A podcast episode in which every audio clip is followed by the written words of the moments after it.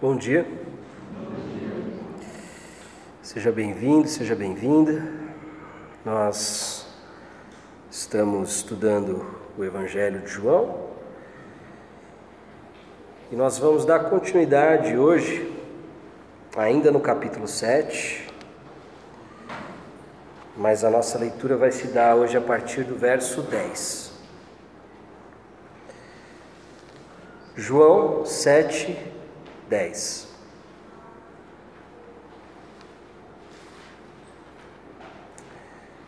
O texto diz assim: Contudo, depois que os seus irmãos subiram para a festa, ele também subiu, não abertamente, mas em segredo. Na festa, os judeus o estavam esperando e perguntavam: Onde está aquele homem? Entre a multidão haviam muitos boatos a respeito dele. Alguns diziam: é um bom homem. Outros respondiam: não, ele está enganando o povo. Mas ninguém falava dele em público por medo dos judeus. Verso 14: Quando a festa estava na metade, Jesus subiu ao templo e começou a ensinar. Os judeus ficaram admirados e perguntaram: Como foi que este homem adquiriu tanta instrução sem ter estudado? Jesus respondeu: O meu ensino não é de mim mesmo, vem daquele que me enviou. Se alguém decidir fazer a vontade de Deus, descobrirá se o meu ensino vem de Deus ou se falo por mim mesmo. Aquele que fala por si mesmo busca a sua própria glória, mas aquele que busca a glória de quem o enviou, este é verdadeiro. Não há nada de falso a seu respeito. Moisés não lhes deu a lei, no entanto, nenhum de vocês lhe obedece. Por que vocês procuram matar-me? Você está endemoniado, respondeu a multidão. Quem está procurando matá-lo? Jesus lhe disse: Fiz um milagre e vocês todos estão admirados. No entanto, porque Moisés lhes deu a circuncisão, embora na verdade ela não tenha vindo de Moisés, mas dos patriarcas, vocês circundam no sábado. Ora, se o menino pode ser circuncidado no sábado, para que a lei de Moisés não seja quebrada, por que vocês ficam cheios de ira contra mim por ter curado completamente um homem no sábado? Não julguem apenas pela aparência, mas façam julgamentos justos. Quero convidar você a orar mais uma vez, fechar os teus olhos, descansar o teu coração por alguns instantes e, junto comigo, pedir e clamar para que Deus fale contigo, fale conosco, através da Sua palavra, mediada pelo Seu Espírito. Senhor, nosso Deus e Pai, nós entramos na tua presença agora, clamando para que o Senhor nos ajude, através da tua palavra, através do teu espírito, a compreender um pouco mais a teu respeito, Senhor. Senhor, traga o descanso necessário aos nossos corações e ao nosso entendimento, para que possamos, Pai, te ouvir. Ouvir o teu espírito sussurrar em nossos ouvidos. Essa palavra é para você. Não é para a pessoa do lado, para da frente, para da trás, para aquela que não veio. Essa palavra é para você. E para que nós possamos ouvir isso, a começar de mim, Senhor. Essa palavra é para cada um de nós. Se conosco, Senhor, se faça presente hoje aqui, através do teu Espírito, pavimentando os caminhos para os nossos corações. É o que te pedimos no nome poderoso do Senhor Jesus. Amém.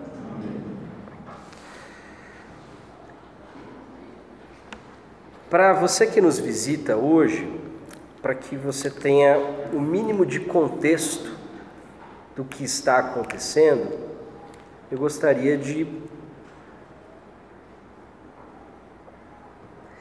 é, te ambientar com essa cena que nós acabamos de ler. Mas primeiro é importante que eu esclareça alguns pressupostos do texto joanino. O texto joanino, me refiro ao Evangelho de João, no Novo Testamento nós temos quatro evangelhos: Mateus, Marcos, Lucas e João. João é o mais diferente dos outros entre os quatro, né? Não à toa, os outros três são chamados de evangelhos sinóticos. Um dos pressupostos da narrativa, do registro joanino, é que ele está escrevendo dessa maneira, concatenando os episódios os ensinos, os sermões de Jesus, para deixar uma coisa bem clara: este Jesus é o Messias.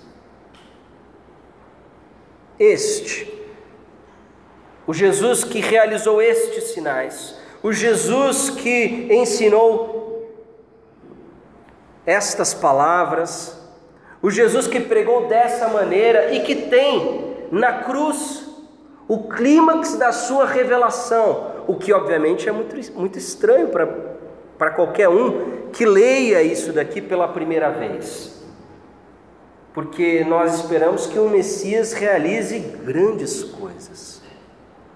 Nós esperamos que um enviado de Deus realize grandes coisas. Se esperamos, né? Porque a nossa sociedade não trabalha muito com esse contexto né, de espera messiânica, embora que por vezes cometa essa confusão, né? É, cometa essa confusão. O que, que acontece? João está querendo explicar para os seus primeiros leitores não que existe um Messias, porque a ideia de um Messias é algo muito comum a este povo. Mas ele está querendo explicar o porquê que entre tantas propostas de Messias, o crucificado é o que de fato é. Isso muda a nossa maneira de ler e entender o texto.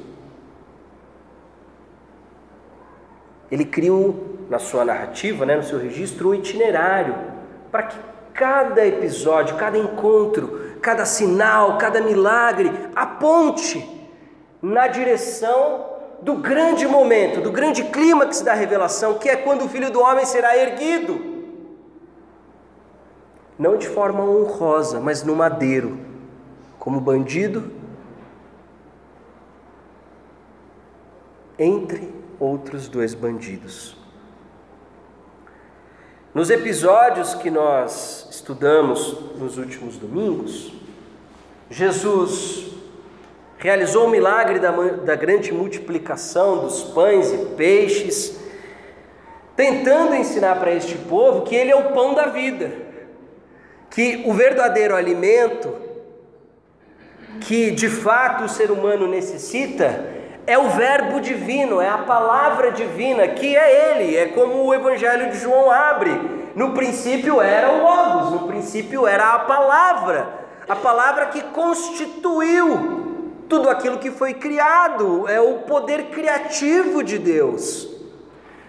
Porque nós nos lembramos muito bem lá em Gênesis, Deus cria o mundo pela palavra. O João tá, ele está transportando o leitor para Gênesis. Quando ele diz no princípio, ele está fazendo uma afirmação poderosíssima, cristológica. Jesus já estava lá. Jesus encarna. Ele tem uma presença histórica. que vive neste determinado período, mas essa é a sua encarnação.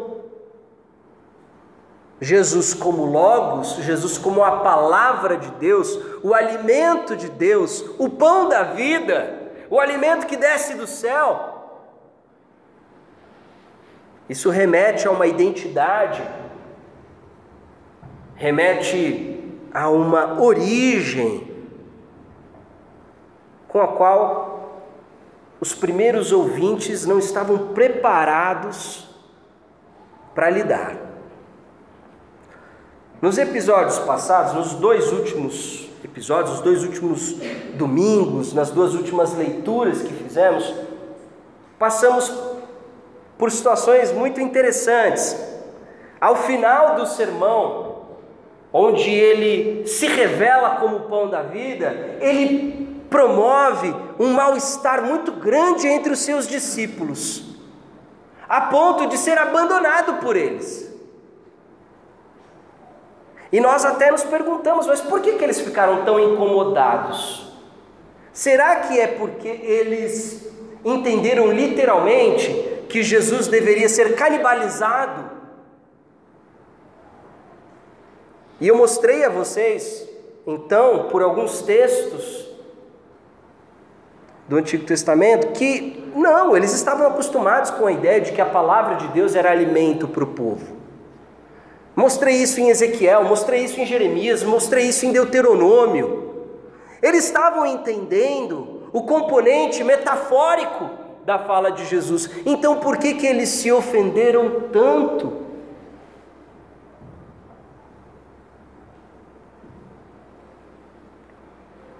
Já naquela ocasião, fica claro para a gente que Jesus está reivindicando uma autoridade, um poder, uma identidade que faz uma colocação, uma constatação muito poderosa e muito aguda a respeito da humanidade. Se nós precisamos de Jesus como alimento, se Ele é o único que pode de fato saciar nossa sede, saciar a nossa fome, se Ele é o único de fato que pode atender aos, aos anseios mais profundos do nosso coração e da nossa existência, o que, que isso significa? Que nós não somos suficientes. Que por mais que nós tenhamos boas ideias, opiniões, boa vontade e muitas vezes boas intenções. Nós estamos, para usar um, uma imagem um pouco mais moderna, nós estamos rodando o programa errado aqui dentro. A nossa linguagem está desatualizada com o nosso software. Não faço ideia do que isso significa. Mas eu imagino.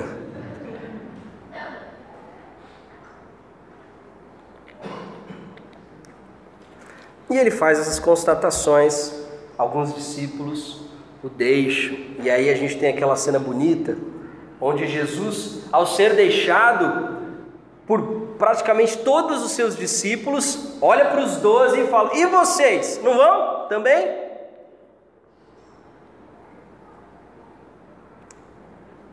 E eles, na, na verdade, Pedro, mas representando os doze, diz: Para onde iremos? Desculpa, perdão. Para quem iremos?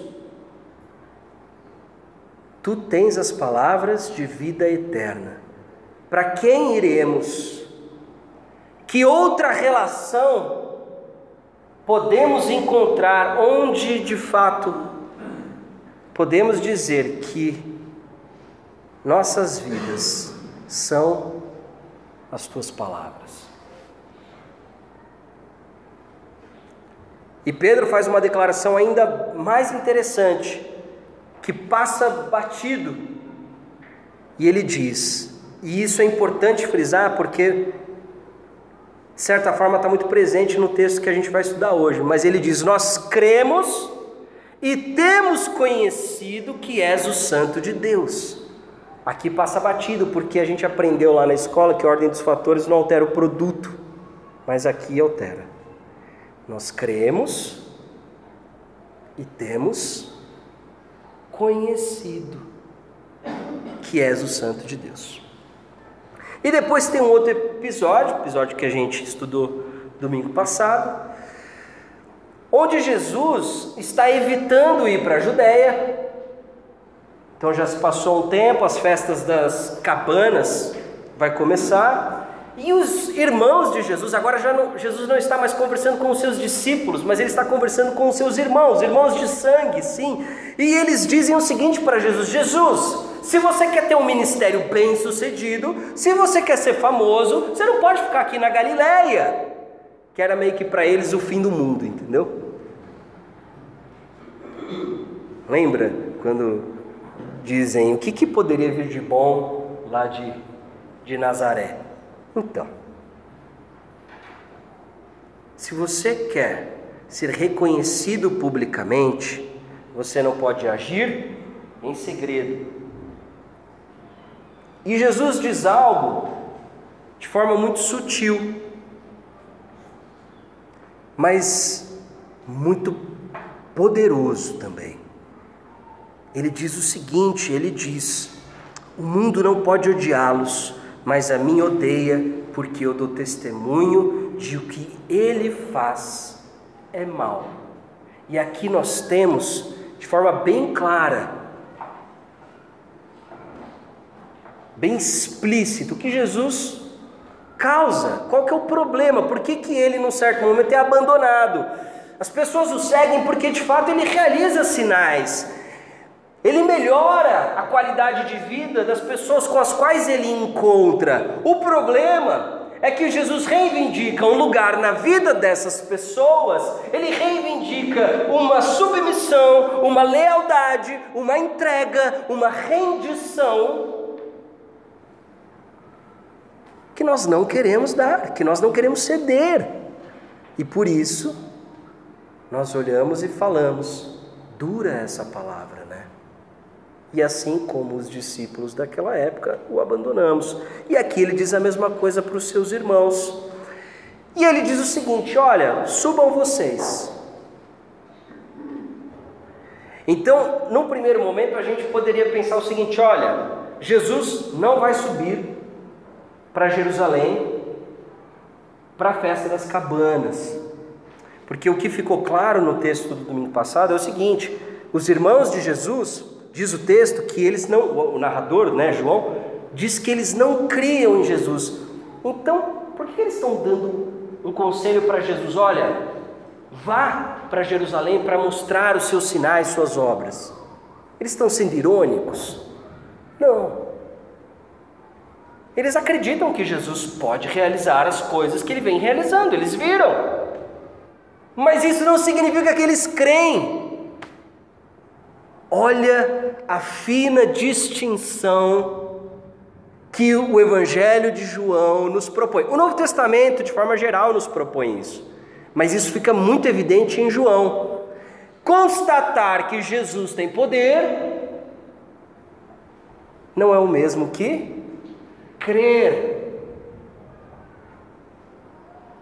Ser curado por Jesus não significa que você crê em Jesus nos termos, obviamente, dele.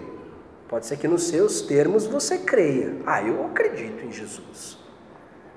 E aqui o Evangelho de João está traçando uma linha tênue. Então Jesus diz o seguinte para eles: olha, é, vocês são do mundo, por isso o mundo não odeia vocês, mas eu o mundo odeia, porque eu dou testemunho de que o que ele faz é mal. Os seus valores são mundanos. A sua filosofia de ministério e as suas noções de um ministério bem-sucedido são mundanas.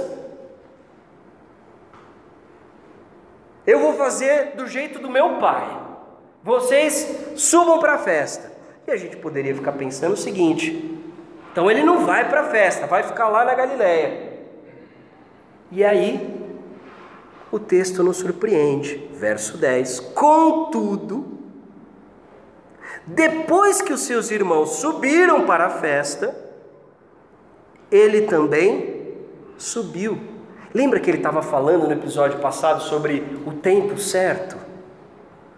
Ele estava dizendo que ele não ia. Ele estava dizendo que ele não ia no tempo deles, obedecendo a agenda deles, obedecendo a expectativa deles, seguindo a filosofia ministerial deles. Mas ele não disse que ele não iria.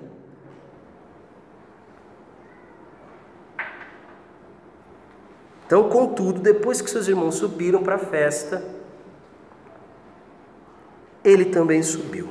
Não abertamente, mas em segredo. E essa é a mesma palavra que os irmãos usaram para dizer que o, o ministério que não seria bem sucedido era um ministério feito em segredo. E aqui diz que Jesus subiu em segredo.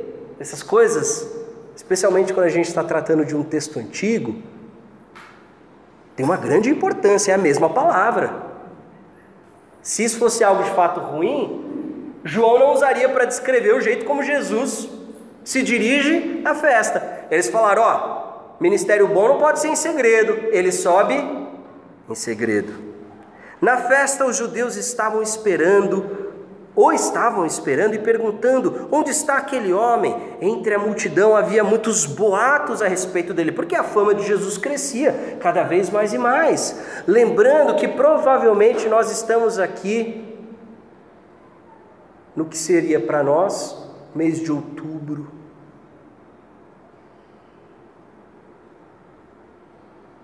Lembra que na Páscoa anterior, ele esteve em Jerusalém e ele curou um paralítico no tanque de Betesda.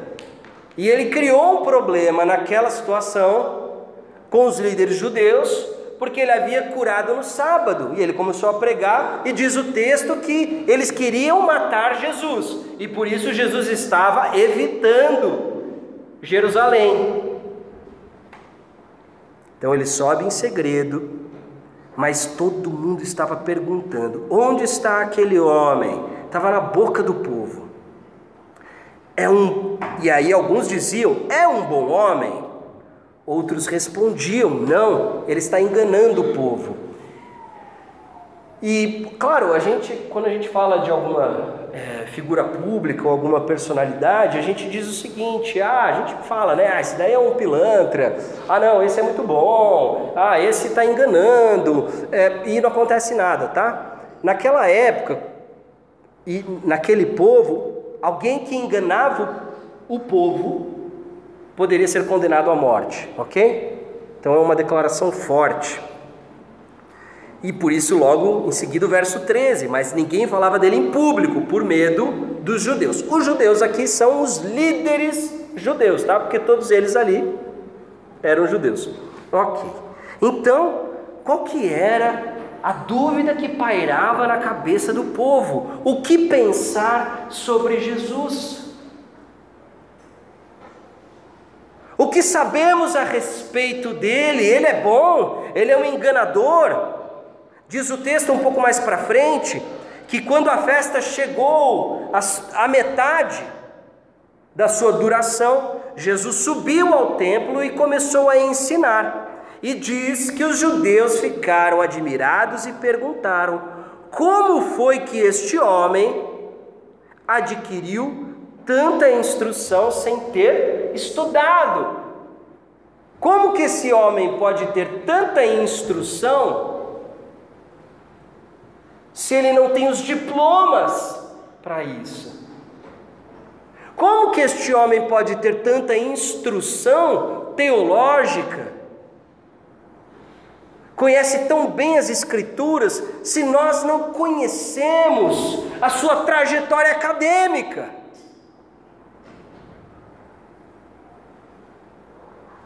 E Jesus faz uma colocação tão importante e nós precisamos nos deter nela. Jesus responde, lembrando que a questão que está pairando ali é o que pensar sobre Jesus. Em outras palavras, quem é Jesus? Jesus responde: O meu ensino não é de mim mesmo, vem daquele que me enviou. O meu ensino não é de mim mesmo, vem daquele que me enviou. Aqui, obviamente, para nós que já temos cristalizado nas nossas convicções de fé o dogma da Trindade, nos parece estranho que Jesus agora faça essa distinção: meu ensino ou de quem me enviou. Mas, obviamente, Jesus está falando aqui num caráter dele como encarnação, na limitação da sua humanidade, porque ele não era um ser humano ilimitado, ele era um ser humano limitado, como todos os outros. Repare bem que eu estou usando a palavra limitado, não pecador. Ok? A pecaminosidade do ser humano e sua limitação, por vezes, se encontram, mas não são exatamente a mesma coisa, ok? Então tá bom. Então, Jesus aqui faz essa distinção dizendo o seguinte: o meu ensino não tem o tamanho da minha humanidade. O meu ensino, ele não tem a ver com a quantidade de tempo de vida que eu tenho. O meu ensino não é proporcional à minha idade, ao meu tempo de vida, às minhas experiências como homem. O meu ensino não tem a ver com os diplomas que eu possuo, eu não adquiri, eu não acumulei.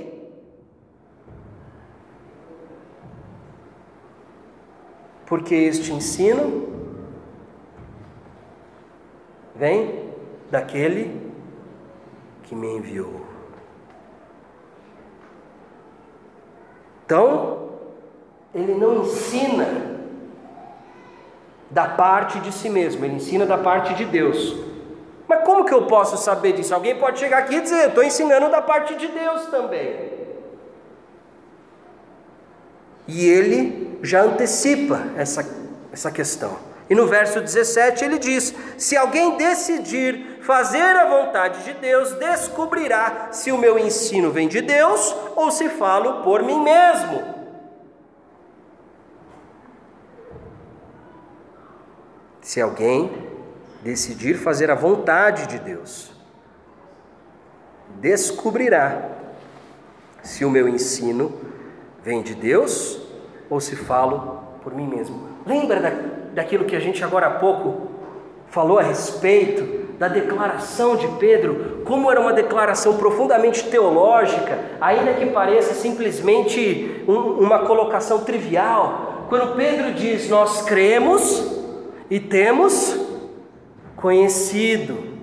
E eu preciso agora fazer uma consideração a respeito dessa palavra que todos nós conhecemos.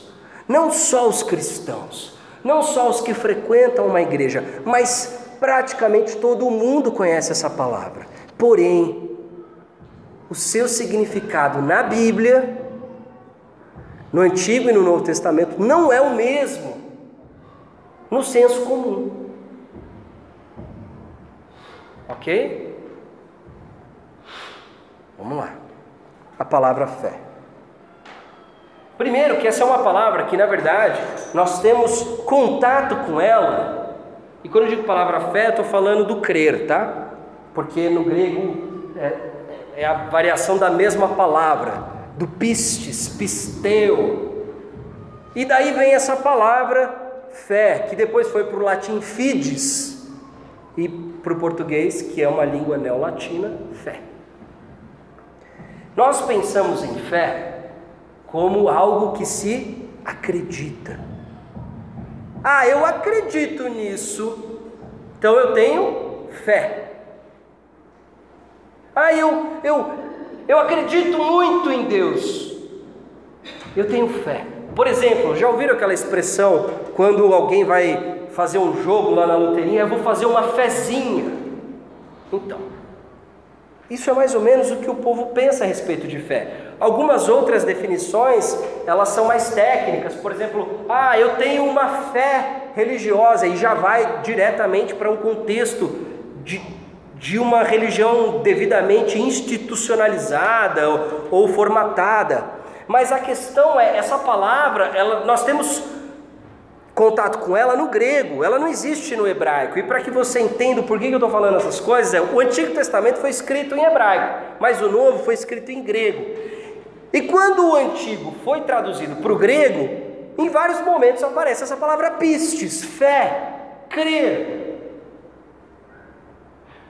Mas se essa palavra não existe, uma palavra exatamente correlata no hebraico, o que que essa palavra do grego pistes, pisteu, que para nós chega como fé, como crer, está traduzindo no Antigo Testamento? Isso é muito importante para que nós venhamos a entender sobre o que é que o texto sagrado está falando. Essa palavra pistes, fé no grego, sempre está traduzindo pelo menos algum desses três termos: confiança, fidelidade e o mais importante para nós hoje, obediência. Só que nós temos um problema semântico, porque o tempo vai passando, as palavras vão perdendo significado. E aí eu acredito no seguinte: ah, eu entrei na igreja, eu me emocionei, eu assenti intelectualmente com aquela mensagem em algum momento, então eu creio, eu tenho fé, porque eu aceito. E nós temos textos e mais textos na Bíblia para dizer que não, isso não é fé. Os demônios também acreditam dessa forma. Fé na Bíblia significa obediência. Simples assim. Então, às vezes, quando eu sou procurado por uma pessoa que está numa situação de escancarada desobediência. Não, mas eu tenho muita fé. E eu tenho que dizer para a pessoa: não, você não tem fé. Você pode acreditar. Você pode concordar intelectualmente. Mas isso não é fé. Porque fé é obediência, é submissão. Por isso que as palavras de Jesus são tão duras.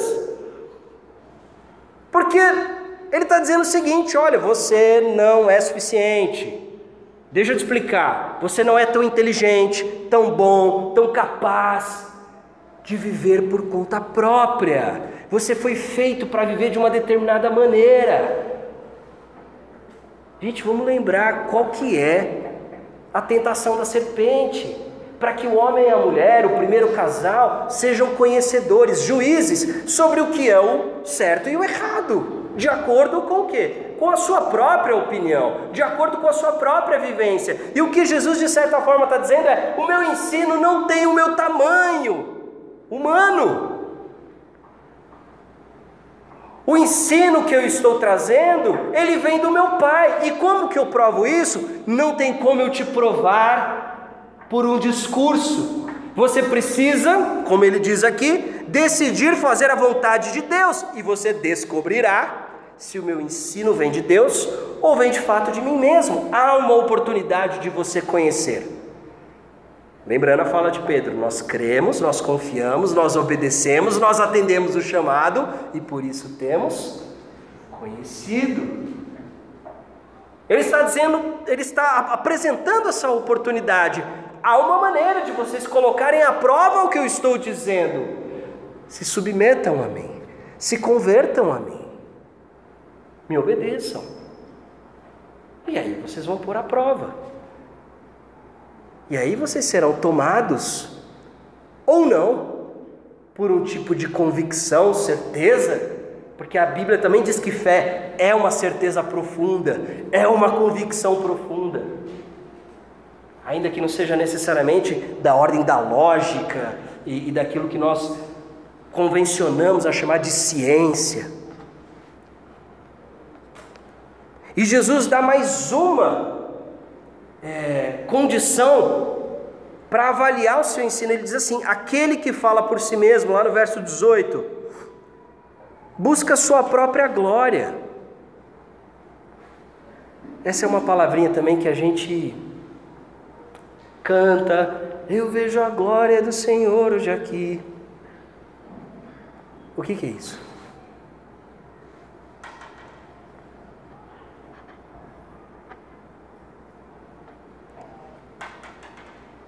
Para ser breve, glória pode ser brilho, pode ser esplendor, mas ela é usada sempre no caráter de revelação. É aquilo que revela. Glorificar é revelar, é descortinar é brilhar essa realidade de Deus. Por isso que a gente tem que glorificar Deus. Glorificar Deus não é realizar rituais apenas. Glorificar a Deus é a nossa vida revelar esse Deus, as pessoas olharem para a gente e falarem assim: nossa, existe um Deus que é todo-poderoso, que é bondoso, que é amor.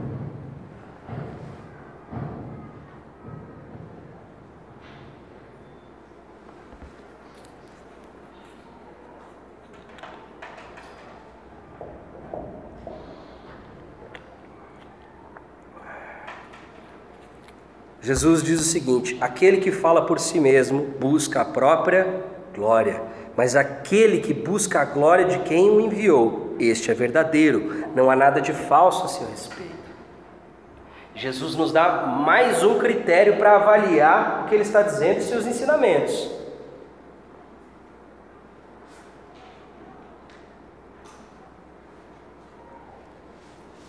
Eu estou falando por mim mesmo? Porque se esse for o caso, eu estou buscando a minha glória. Ou estou falando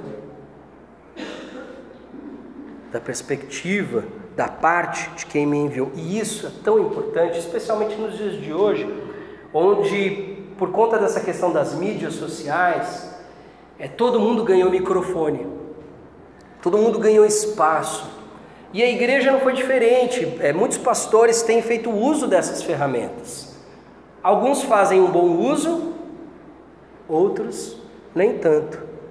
E outros fazem um uso muito ruim mesmo. E por que, que eu estou te dizendo isso?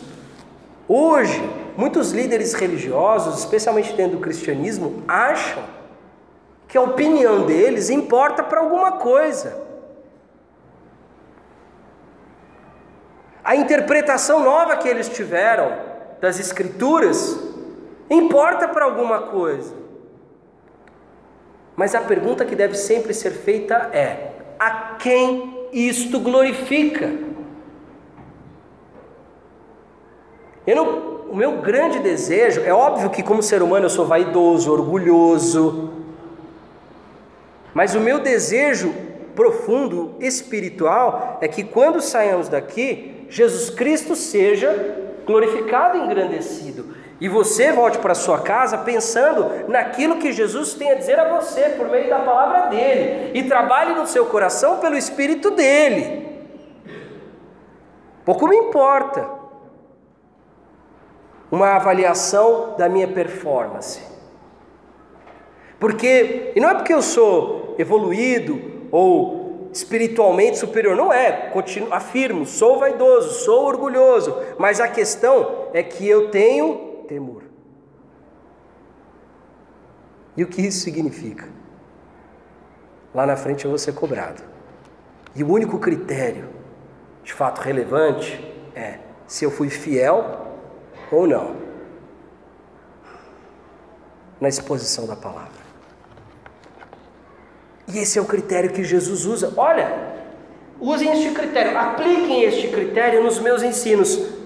Se eu de fato, estou buscando a minha glória como indivíduo. Ele quis assumir como rei quando foi é, constrangido pela multidão? Não. Ele quis fazer um ministério super é, popstar e bem sucedido, indo para o maior palco da Judéia quando os irmãos o convocaram? Não.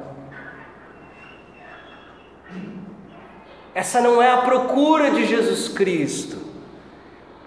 Ele deve pregar a sua palavra. E tanto não é que ele também não foge da situação de grande destaque. Ele a usa quando necessário para falar da palavra do Senhor, para entregar para o povo a mensagem do Evangelho. E aí, Jesus dá um exemplo muito prático disso tudo, porque lembra que na Páscoa passada, ele, ele curou o sujeito no sábado, e isso foi levantado contra ele, e isso de certa forma estava sendo usado para que se constituísse um caso contra ele, uma denúncia contra ele, até para justificar que ele fosse morto. E ele diz o seguinte: alguém aqui deixou de circuncidar o filho no sábado porque era sábado?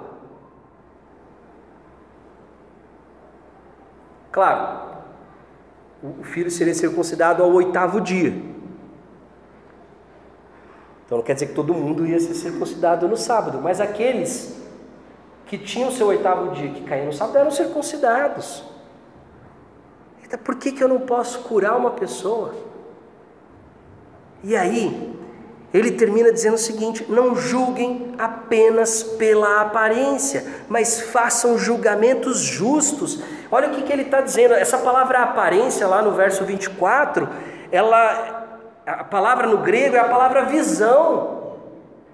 Ele está dizendo o seguinte: que nós fazemos um juízo estético, artificial, sub, melhor, superficial eles estavam julgando Jesus por critérios muito superficiais e estavam confiando na própria capacidade de investigar, de analisar, de julgar. E Jesus está pedindo para eles que suspendam o juízo próprio e assimilem um novo padrão, o padrão da fé, que não existe sem a obediência, porque se alguém quiser conhecer de fato a Jesus Cristo, se alguém quiser discernir, se alguém quiser entender se o que de fato ele está dizendo, ensinando é verdade, eu preciso obedecer, eu preciso praticar.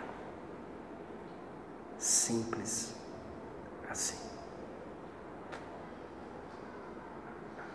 Ai, eu estou numa busca por Deus, e eu estou orando muito, e eu ouço muitos louvores no meu carro, e eu choro, e eu me emociono. Legal, que bom, faça isso, continue fazendo isso. Mas você só vai avançar em intimidade com Deus quando você perdoar 70 vezes 7. Quando você amar e orar por quem te persegue. Não à toa Jesus diz isso lá no, no, no Sermão da Montanha. Você quer ser perfeito como o pai de vocês é perfeito? Vocês querem ser filhos do pai de vocês?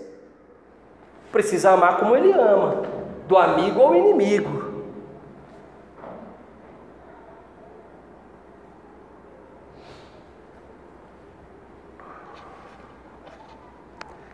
Você quer me conhecer? Mas espera aí, você está primeiro querendo avaliar deixa eu ver se eu concordo ou não. O que está por trás disso? Deixa eu ver se eu concordo com isso, se faz sentido. Quem está no controle? Quem é o Senhor do bem e do mal? É você. Isso, ponho de uma vez por todas na cabeça de vocês. Isso é o com o maiúsculo e o P maiúsculo também. É o pecado. O resto é desdobramento. O pecado. Ah, tá, o pecado original, né? Às vezes as pessoas pensam que o pecado original é o pecado lá dos tempos da origem. Não, o pecado original é a semente do pecado. É o pecado na sua versão mais básica e simples. Sou eu como o juiz do bem e do mal. Não à toa que Jesus termina essa parte da sua conversa, da sua explanação, dizendo: não julguem pelos critérios da aparência, da superficialidade, daquilo que os seus olhos conseguem ver. assimilem um outro tipo de juízo que vê para além. E aí, quando você começa a prestar atenção nisso e comparar com outras falas de Jesus, por exemplo, que a árvore não deve ser avaliada pela sua aparência, mas pelos seus frutos. A casa não deve ser avaliada pelo seu acabamento, mas pelo seu fundamento, o alicerce. Essa temática, ela perpassa todo o evangelho, todos os evangelhos, todo o Novo Testamento e toda a Bíblia. Aparência versus realidade. Vocês são um povo que me honram com os lábios com a boca, mas o seu coração, aquilo que está debaixo, aquilo que está no, no andar subterrâneo, aquilo que está no porão, está distante de mim. A questão aqui é muito clara. Se nós, de fato, queremos conhecer a Cristo, não existe caminho que não a submissão à Sua palavra. E eu vou te dar uma dica básica. Venha à igreja. Esse é o primeiro. Venha à igreja. Por quê? Por motivos muito simples. Se eu não sou o Senhor da minha vida e eu não sou o Senhor sobre o bem e o mal, eu preciso de ajuda. Nós fomos chamados para vivermos em corpo, em comunhão. Diz que o corpo de Cristo é a igreja a extensão, a manifestação visível dele. Ah, eu sou crente no meu quarto. Desculpa. É um novo tipo de crente, não da Bíblia. Venha à igreja, tenha comunhão, confesse os seus pecados. Traga os teus problemas, divida o fardo com os teus irmãos. Se permita sentar aqui e estudar e ouvir a palavra de Deus, não como se você já soubesse dela. E não importa se você tem 50 anos de igreja, a palavra é sempre nova, porque quem tem poder é a palavra e não o pregador. O mérito do pregador está na fidelidade, não na criatividade. Eu não preciso criar. Preciso proclamar. Venha à igreja, tenha amigos espirituais. Ah, eu estou orando muito em casa. Continue orando. Ah, estou lendo muito a Bíblia. Faça isso. Isso é condição sine qua non. Tenha suas disciplinas espirituais. Fuja dos programas de televisão que vão mexer com a sua cabeça, ou assuntos que estão te fazendo pecar, ou a política está dando muito trabalho esse tempo, então dá um. Sai um pouquinho. Vai orar pelos teus irmãos, especialmente aqueles que você acha que são terríveis, porque são de um lado, porque são de outro. Vai orar. Vai orar. É, e vai orar, não é para ah, Deus. Conserta aquele meu irmão, pecador, que vota na. Não, não. Ora por você, olha pelo teu país, ora pelo teu irmão, mas não numa posição de superioridade, de humildade.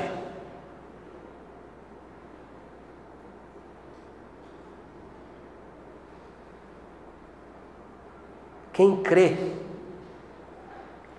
que é suficiente, autossuficiente e sabe o que é melhor para mim, para o outro, Deixa eu ver se eu concordo com isso que a Bíblia diz.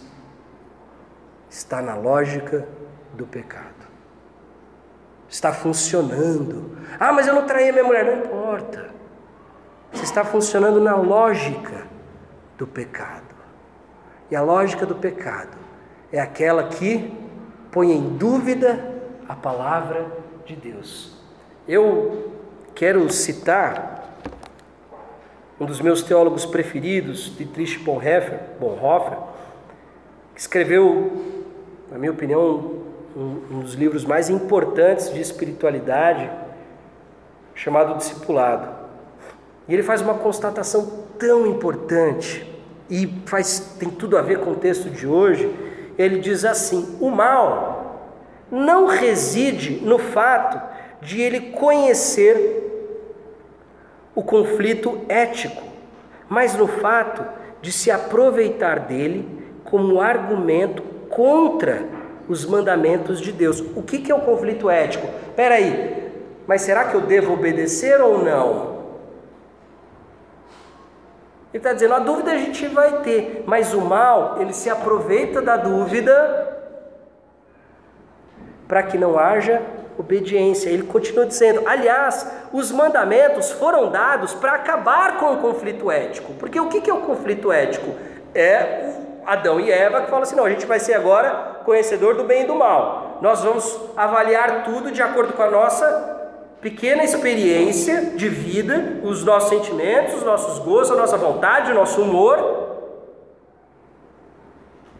A gente vai avaliar tudo, a gente que vai decidir o que é certo e o que é errado.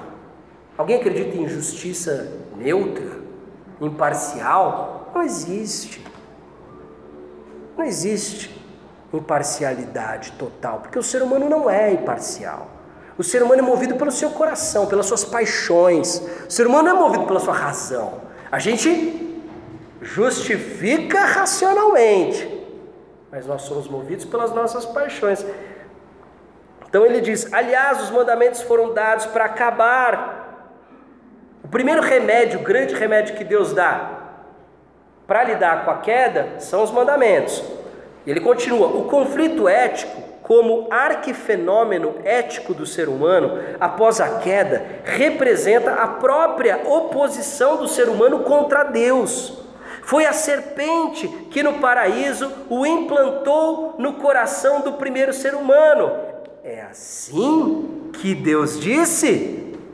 O ser humano é arrastado para longe do mandamento claro e da obediência simples, infantil, pela dúvida ética, que sugere que o mandamento de Deus ainda precisa ser exposto e interpretado. É assim que Deus disse. O próprio ser humano teria de decidir sobre o que é bom apoiado em seu conhecimento do bem e do mal, nos ditames de sua consciência. O mandamento teria um sentido múltiplo e Deus quereria que o ser humano o interpretasse e expusesse e decidisse em liberdade. Esse é o problema do ser humano. O ser humano não obedece simplesmente. Isso é uma afronta a você. Por isso que na igreja a gente precisa de liderança. Porque muitas vezes a liderança vai falar assim: cara, está em pecado, faz isso, para de fazer isso, larga essa sua amante, ou larga essa situação que está te levando a fazer isso, e a gente tem que obedecer. Hã? Mas quem é ele para mim? Não, ele não é ninguém, ele é igual a você. A autoridade que está presente numa exortação não é a autoridade de um ser humano contra outro, é a autoridade da palavra. E se a gente não sabe obedecer simplesmente como uma criança, nós não conheceremos a Deus, porque eu não conheço se eu não obedeço. Eu não conheço se eu não obedeço. Eu não conheço se eu não me sujeito. Eu não conheço se eu não suspendo o meu juízo carnal e assimilo um novo juízo espiritual, baseado na palavra, e a palavra se torna o meu critério, a palavra se torna minha bússola.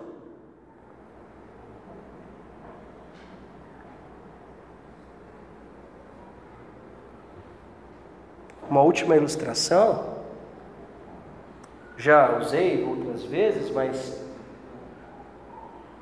não tem como não usar nessa situação. Eu.